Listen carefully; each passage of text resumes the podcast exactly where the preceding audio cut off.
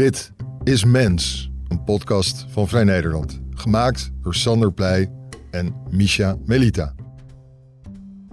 Uh, het feit dat jij een persoonlijke assistent hebt waar je gewoon tegen kan praten en die jouw uh, commando uh, uitvoert, is natuurlijk ook alweer een 19e eeuws idee. De aankondigingen van nieuwe technieken en producten buitelen over elkaar heen. Van opvouwbare smartphones tot sms'ende vaatwassers.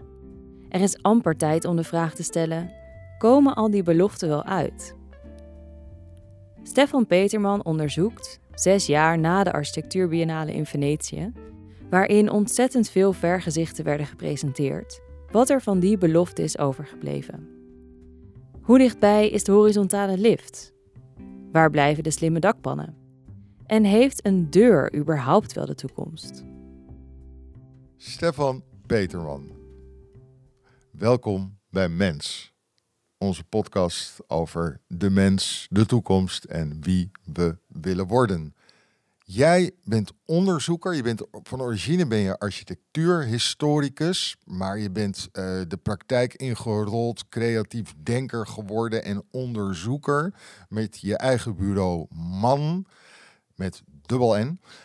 Um, ik wilde jou vragen naar een onderzoek dat je net hebt gedaan. Daar, werd, daar sloeg ik helemaal aan toen ik hoorde over dat onderzoek. En uh, ik ben er één keertje, heb je me uitgenodigd en ben ik er zelfs bij uh, mogen zijn. Dat was een onderzoek naar digitale beloften. Naar de beloften die de techwereld doet.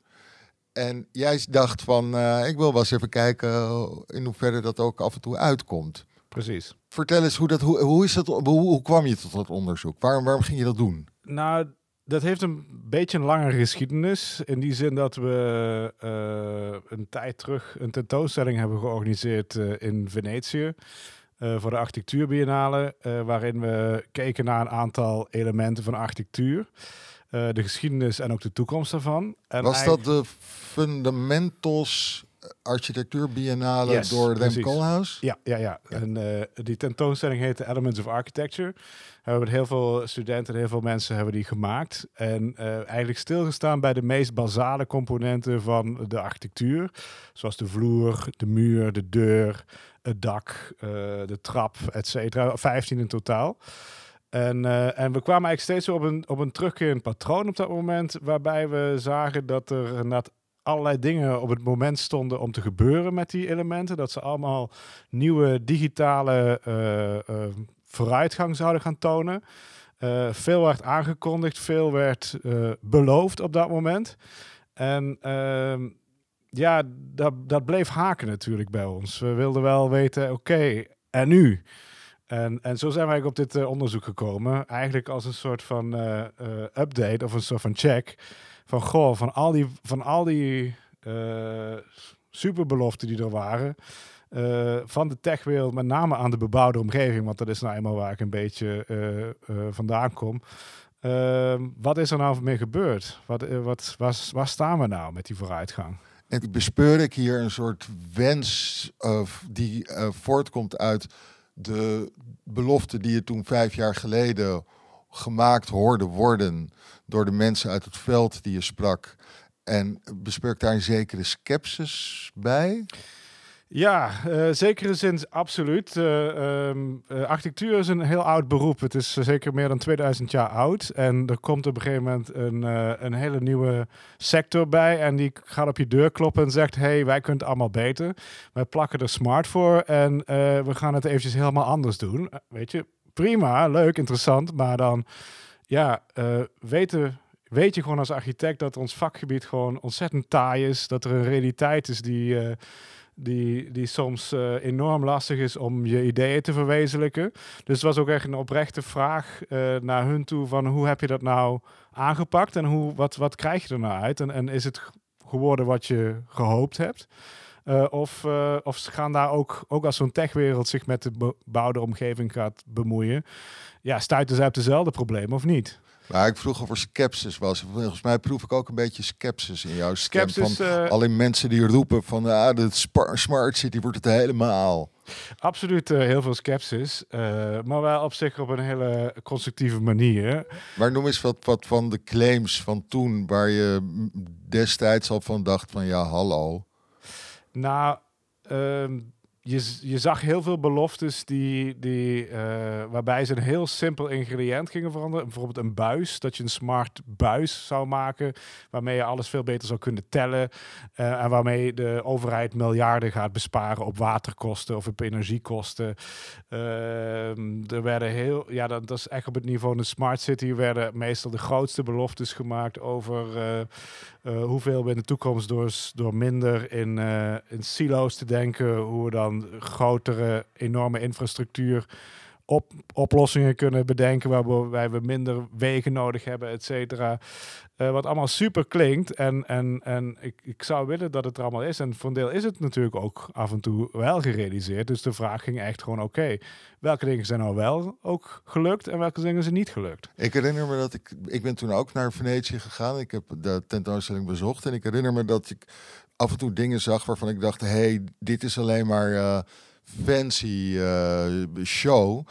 Ik zag daar bijvoorbeeld een horizontale lift. En dat werd gebracht met een heel erg stoere bravoure van dit wordt het helemaal. En ik begreep absoluut niet wat, waarom dat nodig was. Ik dacht dat is alleen maar een beetje stoer doen. Ik zag ook een ruimte waarin ik rondliep en daar was de verwarming eh, eh, ging boven mijn hoofd met mij mee, zodat ik het altijd lekker warm had in de ruimte.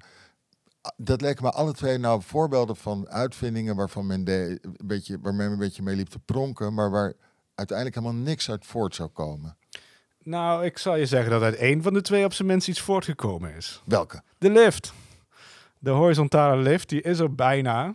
Eh, het, is, het is misschien een interessant verhaal, ook, ook hoe, waarom we die lift daar op die tentoonstelling hadden. Want het is namelijk, eh, wat we daar hebben getoond, is een, eh, een, een prototype samen met TU Eindhoven ontwikkeld op basis van een patent van Otis uit de jaren 90.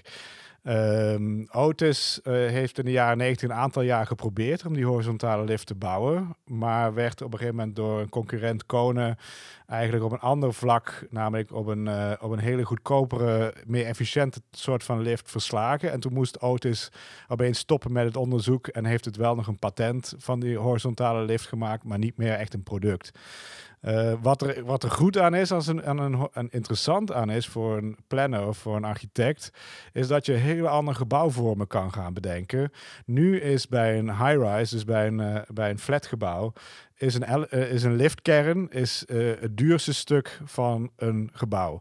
Op- en het is ook het meest beperkende stuk van een gebouw. Dus zeg maar, eh, omdat je alleen maar omhoog kan, Ja. eh, word je ook in de, in de breedte word je, beperkt. Ja. Dus die kernen, en je, daardoor, heb, daardoor hebben onze steden ook die vormen van die potloden, die overal langs elkaar staan als je hoogbouw stad zoals New York bijvoorbeeld bekijkt. Daarom zijn het, is het eigenlijk een collectie potloden en niet iets anders geworden. Je zit mij nu te vertellen dat de wolkenkrabber eh, eh, aangezicht van de moderne stad komt doordat er geen verticale, of alleen maar verticale liften zijn en geen horizontale liften. Ja, absoluut. Maar dan zouden die gebouwen dus veel breder zijn geworden. Ja, en dan kunnen ze kruiselings gaan, dan kunnen ze eh, oversteken, dan kun je in de lift, eh, dan kun je ergens op een willekeurige hoogte kun je gewoon de straat oversteken en dan eh, in het volgende gebouw in. Maar dus het, het mooie is hier dat, eh, dat een ander bedrijf eh, die dat wel weer op heeft opgepakt, het idee, ThyssenKrupp. En die testen op dit moment eh, op twee plekken, volgens mij in de wereld, een nieuw prototype ervan. En eh, een Nederlandse projectontwikkelaar gaat de eerste in Berlijn volgend jaar volgens mij installeren. Ja, en dan de ander, was dat dan wel een beetje Eh, overdreven? De, de verwarming die met je meeloopt? Ja, dat, dat is inderdaad echt nergens op, eh, op, op eh, ehm, uitgelopen. Dat was een, een project dat we lieten zien van MIT. waarbij inderdaad niet. Het idee is, is dat je niet een ruimte verwarmt, maar een persoon verwarmt. En daar hebben ze wel, wel kleine tests. Ook op de, hier op Amsterdam de Zuidas is een kantoorgebouw, die Edge. waarbij je in ieder geval ook je persoonlijke werkomgeving een bepaalde temperatuur kan verbinden. Uh, daar hebben we nu wel ge naar gekeken in dit follow-up verhaal. Van is er misschien dat, dat, dat, dat plan van MIT is in het water gevallen, maar zijn er andere mensen die daar wel mee door zijn gegaan? En daar zie je dat een beetje terugkomen. Maar dat is ook een beetje. Uh, mensen, er was een questionnaire uitgegaan bij Deloitte, de, degene die dat uh, gebouw uh, gebruikt, om over met deze vraag van wat vind je er nou van? En de meeste van mensen vonden het super gaaf dat het er was, maar bijna niemand gebruikte het. Ja, ja, ja. Maar hoe werkt dat? Wat ik in Venetië zag, dat was iets dat van bovenaf een soort, eigenlijk liep er gewoon een soort föhn boven je Ja, een soort van hittestralen werden eigenlijk op je afgevuurd. Ja. Ja. Uh, dat was op zichzelf een, een hilarisch proces om, om met de jongens te zien uh, klooien om het geïnstalleerd te krijgen. De, we hebben volgens mij ontzettend veel extra stroom moeten leiden, moeten leggen naar dat oude gebouw waar we in zaten. Dus dat is een 19e eeuws gebouw. Uh, van de biennale. Uh, dat, dat trok dat hele ding niet. Dus dan moest. en daarna hebben we ze volgens mij drie weken lang hebben ze op computer zitten zien klooien om het aan de praat te krijgen. Dus het is eigenlijk niet echt gelukt. En het werd uiteindelijk de werelds duurste uh, discoverlichting volgens mij. Oké, dus we, als, we zo, als we het zo een beetje afgaan, hè, dan uh, heb ik nu al geleerd dat, dat die lift, ik geef, dat, dat had ik waarschijnlijk dan helemaal mis. Die gaat dan uh, straks wel ook naar links en naar rechts. Um, dit met de verwarming is nog wel wat, wat twijfelachtig. Je hebt nog veel meer van dit soort, soort claims heb je onderzocht. Ja. Ja. Kun je nog een paar noemen? Uh, ramen. Dat ja. er zeg maar schermen geïntegreerd zouden worden in ramen. Uh, dus in vensters. Uh, daar hebben we eigenlijk nog steeds, zitten we nog steeds een beetje op te wachten. Wat dat, bedoel je met schermen? Gewoon dat, dat een, een, een raam wordt een beetje hetzelfde als een, als een, als een computerscherm. computerscherm. Ja. En dus daar kunnen dingen op geprojecteerd worden? Of kan, ja. kan het, bedoel je ook nog dat het ook een sensor kan zijn en, en, en bijvoorbeeld zonne-energie kan verwerken en zo? Nee, puur uh, zeg maar op dat als een soort van nieuwe monitor. En dat je gewoon een ja. andere afbeelding kan doen.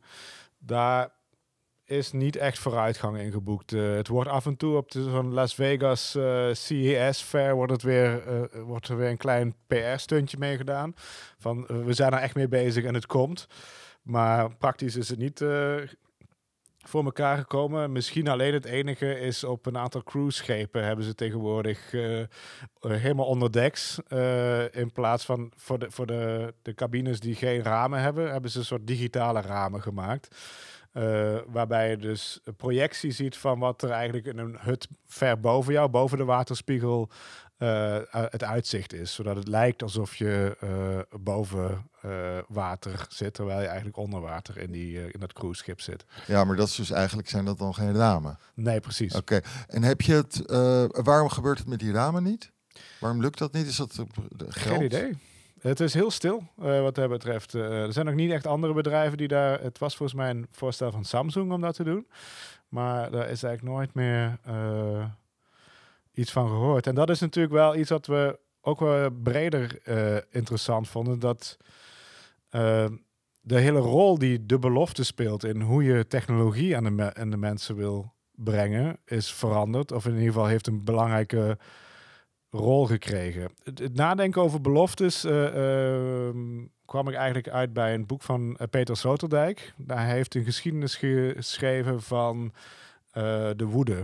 En hoe woede en de samenleving werkt. Waarbij hij woede eigenlijk voorstelt als een soort bankrekening met een, een, een currency, dus met een valuta. En dat um, hoe meer mensen publiek beledigd worden, ja. hoe meer woede er eigenlijk op zo'n sociale rekening komt. Dus hoe Ja. meer je geconfronteerd wordt als samenleving met, met, met ah, je bent niks, eh, jullie kunnen niks, eh met dat soort kwetsende dingen, eh, bouwt er een, een, een bedrag op op die rekening. Hoe vaker mensen in de samenleving te horen krijgen dat ze iets niet goed doen, hoe groter een, een, een bedrag wordt opgebouwd. Op een grotere schuld. Maar wie, wie krijgt, hoe, hoe werkt dat? Leg dat nog beter uit. Nou, er is dus zoiets als een, als een maatschappelijke bankrekening, waar dan eigenlijk een bedrag aan woede wordt opgestort, op het moment dus dat je verontwaardiging creëert. Ehm, dan is het idee eigenlijk dat bijvoorbeeld als een populist of een andere soort van revolutionair langskomt, die zegt je moet het allemaal niet meer pikken, jullie zijn allemaal zwak, dat jullie dat allemaal maar pikken, dat hij daarmee eigenlijk weer een beroep doet op dat krediet en eigenlijk die bankrekening begint te plunderen. En ik heb het idee dat het eigenlijk eenzelfde mechanisme hierin werkt. Dus dat bedrijven die bouwen maar verwachtingen op. Van nou, volgend jaar dan hebben we echt die nieuwe batterij. Hoor. Dan volgend jaar hebben we dit. En, dan, en dat daarmee ook een soort van anticipatie in de samenleving is ontstaan over tech. Maar op een gegeven moment, uh, uh, zolang als, als die beloftes niet uitkomen, dan, dan stort natuurlijk ook je valuta in. En dan weet je eigenlijk niet meer waarvoor je die vooruitgang überhaupt wil. Oké, is een bijvoorbeeld herken ik dit als ik uh, bedenk dat er zo'n zo'n jaar geleden hoorde je af en toe van, nou binnenkort uh, heb je een telefoon die je kan openklappen weer. En dan uh, kun je hem als een soort klein boekje kun je hem lezen. En dat zal binnenkort zijn. En dat ik dacht van ja, dat zal wel. En dat ik omheen ook een beetje hoorde van ja, dat zal wel. Ja. En nu zie je dan af en toe advertenties dat dat er is. Maar dan hoor je weer ergens dat dat toch nog niet goed is en zo. Dus inderdaad een soort van ja, uh, komt wel. Het zal wel. Op een gegeven moment gaat het inderdaad mensen zeggen... oh ja, weet je, met die beloftes van die techwereld, het zal wel. Dus dat betekent wel dat er echt een kostenplaatje zit op het feit... als, je, als mensen die beloftes doen... Dat, uh, dat als die niet ingelost worden, dat je daarmee ja, mensen hun vertrouwen wegcijpelt uit, het, uit die hele tech. Dus is, dat, is dat zo erg? Nou, dat is misschien niet erg, maar het is op zijn minst een, een, mechanisme waar we van ons bewust kunnen zijn. En waar je dan ook uh, eigenlijk mechanismes op kan bedenken van, goh, hoe kunnen we nou toch weer aan het vertrouwen werken? Of hoe kunnen we daar toch uh, mechanismes bedenken waarbij we gaan checken, oké, okay, hou jij wel aan je beloftes, ja of nee? En zodat je eigenlijk een soort van uh, maatschappelijke check kan houden op...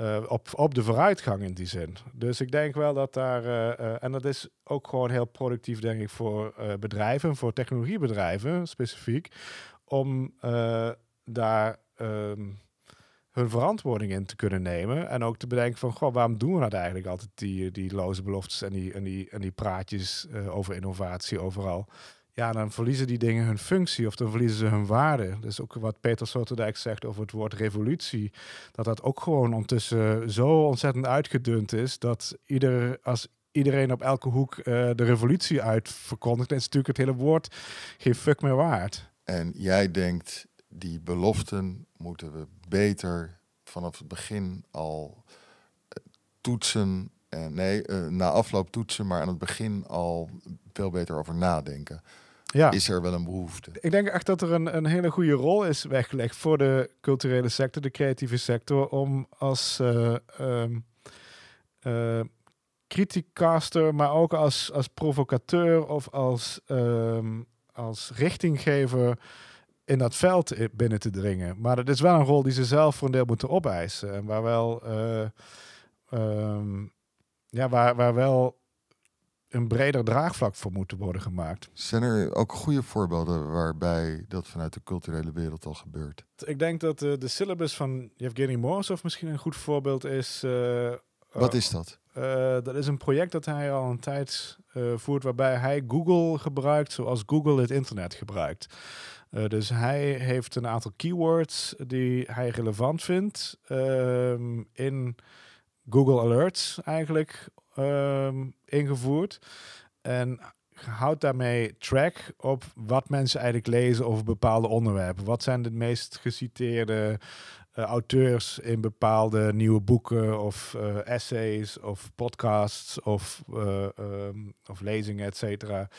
En dat vind ik echt een hele mooie manier waarop je ook weer innovatie dwingt en ja, een, een nieuwe betekenis geeft aan, uh, aan technologie. Je bedoelt dat mensen uh, iets, iets op een technologische manier gegenereerd iets aangeboden krijgen dat uiteindelijk is bedacht door Morozov's team. Ja. Want die hebben gezegd van dit soort zoeken, zoektermen vinden wij belangrijk. Ja, Dus nee, je bent niet meer uitgelo- uitgeleverd aan wat Google belangrijk vindt.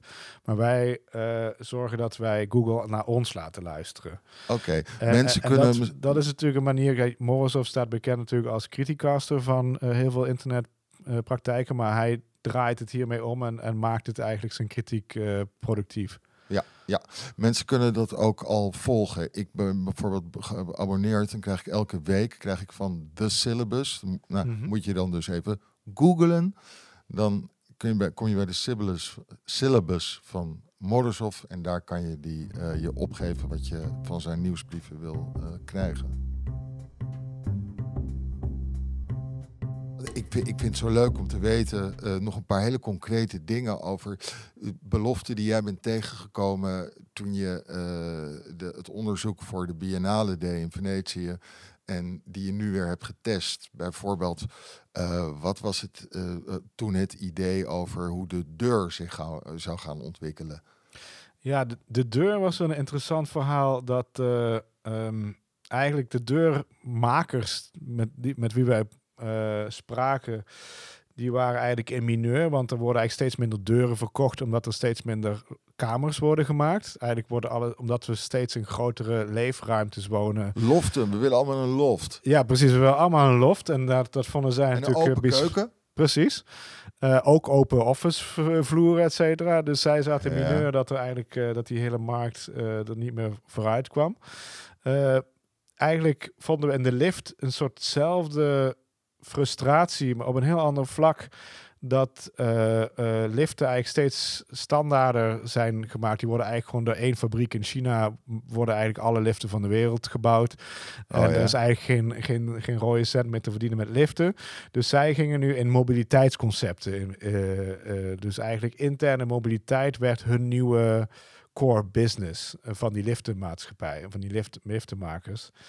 En eh, dus dat je eigenlijk, zij zorgen voor de infrastructuur, zodat jij, eh, als jij met mij een afspraak hebt, eh, dat er eigenlijk alle poortjes, alle deuren, de lift precies weet, iedereen weet precies waar jij naartoe moet. En alles gaat van je open, zodat je niks hoeft aan te raken, nergens. Dus er werden de, de, de fabrikanten van liften, die werden concurrenten van de fabrikanten van deuren, want die moesten dat ook gaan doen. Precies. Ehm, en, en dat is eentje die, ehm, die niet echt eh, vooruitgekomen is. In die zin dat eh, ehm, ja, daar uiteindelijk volgens mij ook weer niet echt de, de precieze praktische toepassing weer eh, natuurlijk lastig blijft. Een ander ding wat me nog steeds fascineert is de, de smart refrigerator, dus de koelkast. Want dat wordt ook al sinds de jaren 50 heb je al de eerste versies van de smart koelkast. Maar dat schiet ook weer net niet op. Je krijgt hooguit. Het begint nu misschien. eh, zitten we nu weer op een belofte. Die misschien nu eindelijk een keer krijgen we een slimme koelkast. Ja? Eh, er zijn wel wat nieuwste prototypes wel eh, volgens mij in Las Vegas ges- geshowd. Maar vooralsnog is dat ook gewoon iets dat dus al, al 60, 70 jaar in ontwikkeling is. Maar ehm, je kan je dan ook gaan afvragen van wat, waarom, waarom willen we dat inderdaad? Waarom is dat zo'n eh, ehm, wens om, die, om zo'n koelkast te hebben? Nou, ik kan me wel voorstellen. Hetzelfde is met van die eh, wasmachines. Dat je gewoon, als, als er iets is dat zorgt dat jij altijd genoeg wasmiddel in je wasmachine hebt zitten. Of als er iets zorgt dat je altijd genoeg biertjes of eh, melk in je ijskast hebt zitten. Ja, nee, dat is natuurlijk ook altijd het, wat het ambitie geweest is. Maar nu, nou, misschien, dat zou nog wel een van de beloftes zijn waarvan ik denk van ja, nee, dat, dat kan misschien wel over, over een tijdje terug. En wat eigenlijk het inter- interessantste is, is dat we eigenlijk eh, in die biennale dat probeerden al die eh, fabrikanten dus digitale toepassingen toe te voegen in, in de architectuur. In de muur, zeg maar, dat alles naar je luistert, dat alles zich aanpast aan je. Ehm, dat dat eigenlijk eh, grotendeels gewoon stilgevallen is, maar dat daar tegenover één ding bijgekomen is dat we niet hadden gezien, en dat is de HomePod. Waarin eigenlijk dat hele idee van luisteren, van een ruimte die naar je luistert, Ja. Eigenlijk gestald heeft gekregen. Dat het, omdat het waarschijnlijk gewoon veel te moeilijk is om, om met die muren en met die vloer en met dat plafond in de weer te gaan. En als je gewoon een- object kan bedenken dat hetzelfde doet, Ja. dat natuurlijk een, eh, een eh, ja, veel handigere manier is om die belofte uiteindelijk waar te maken. Maar het is twee redenen nog interessant. Om de ene dat het dus niet voortkwam uit een van de elementen. Nee. Het is een, een totaal nieuw iets. Ja, En de tweede is, ehm, hoe zou dat dan zijn ontstaan? Zou er iemand in Silicon Valley hebben gedacht, dit is wat de mensen willen? Of zou er iemand hebben gedacht van, ah, we, alles wat maar kan, gooien we in de proeftuin en iets waarvan merken dat er wat meer mensen op aanslaan, daar gaan we meer van ontwikkelen? Of allebei? Nou, ik, ik denk in, dit, in deze zin is het natuurlijk ook wel iets wat je in science fiction natuurlijk al sinds de jaren 50 of eerder natuurlijk al, eh, al het idee de kiem voor is gelegd. Dat is ook iets waar we in dit onderzoek ook een beetje naar wilden kijken van waar is de kiem van een idee eigenlijk gelegd. Eh, het feit dat jij een persoonlijke assistent hebt waar je gewoon tegen kan praten en die jouw eh, commando uitvoert, Ja. is natuurlijk ook alweer een 19e eeuwse idee eh, dat zoiets bestaat. Of misschien Ja, wel veel ja. eerder ja. eh, in de literatuur eigenlijk ook ontstaan. Eh, en dat, dat nu inderdaad zo'n die bedrijven gaan denken van... goh, we hebben nu bijna de technologie om spraak te kunnen begrijpen. Hoe gaan we dat nou naar de markt brengen? Dat ze dan bij, inderdaad, bij hun apparatenafdeling af, bij, uit zijn gekomen. Nog even, want ik vind het zo leuk omdat ik zomaar kan roepen naar je. Ehm, het dak. Het dak. Eh, gaat ook trager dan gepland. Eh, Tesla, we hebben onder andere naar de Tesla dakpannen gekeken. eh, die solar panels in zich hebben. Dat wordt ook eigenlijk maar mondjesmatig geproduceerd. Ik snap nog steeds niet waarom, want het is eigenlijk best een slim product. Ehm, verder, ja, er is ook weer niet zo heel veel intelligentie lijkt het te halen of, of technologie te, te verbinden aan het dak. Het is een, een vrij robuust element. Oké. De vloer. De vloer, eh, daar hadden we een opstelling over. Dat ging over ehm, eh, vloer die je kan eh, zien waar je loopt.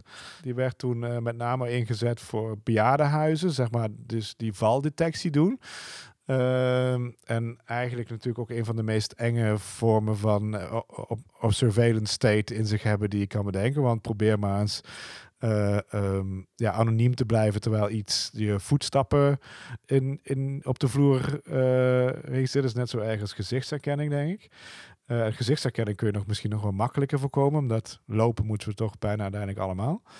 Ehm, als daar, dat bedrijf bestaat nog steeds, maar nog ook de toepassingsruimte blijft beperkt. Eh, dus dat heeft zich inderdaad met name weer nog steeds in dat zorgsector enigszins uitgebreid. De muur. Eh, de muur, daar hebben we gekeken naar eh, ehm, behang.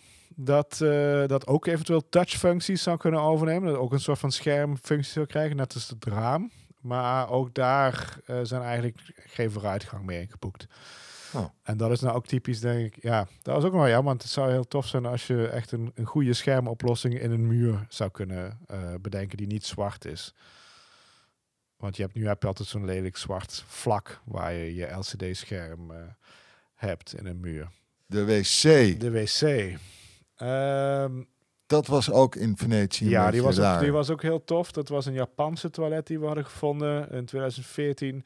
eh, die eh, zowel eh, mu- je favoriete muziek afspeelde tijdens je toiletbezoek.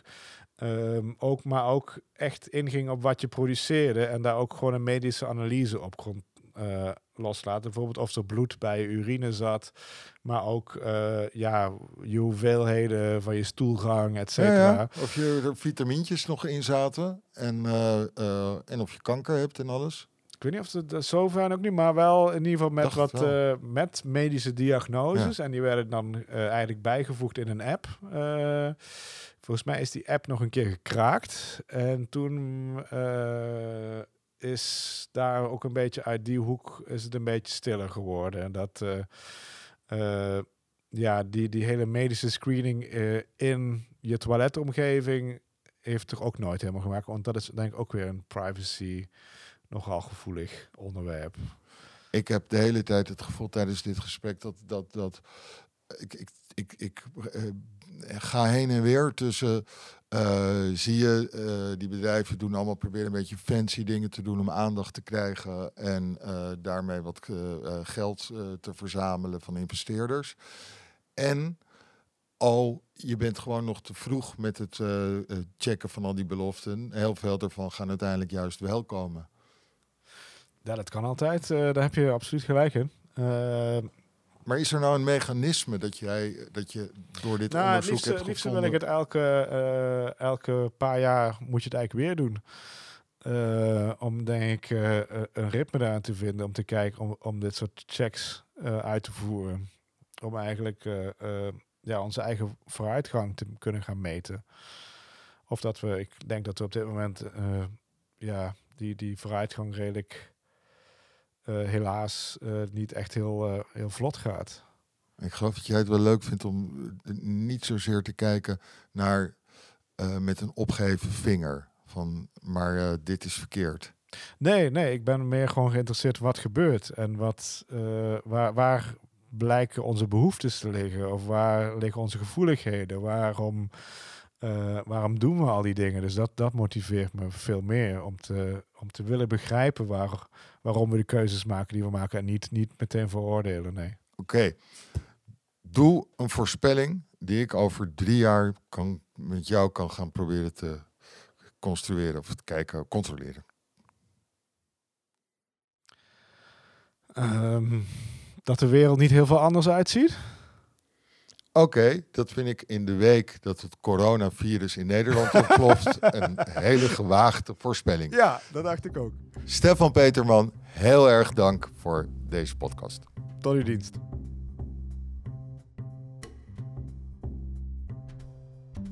Dit was Mens, een podcast van Vrij Nederland, gemaakt door Sander Pleij en Misha Melita. De komende tijd gaat u iets vaker van ons horen. Als Mens in quarantaine. Korte afleveringen waarin Sander spreekt met kunstenaars, schrijvers en wetenschappers en hoe zij omgaan met deze nieuwe situatie.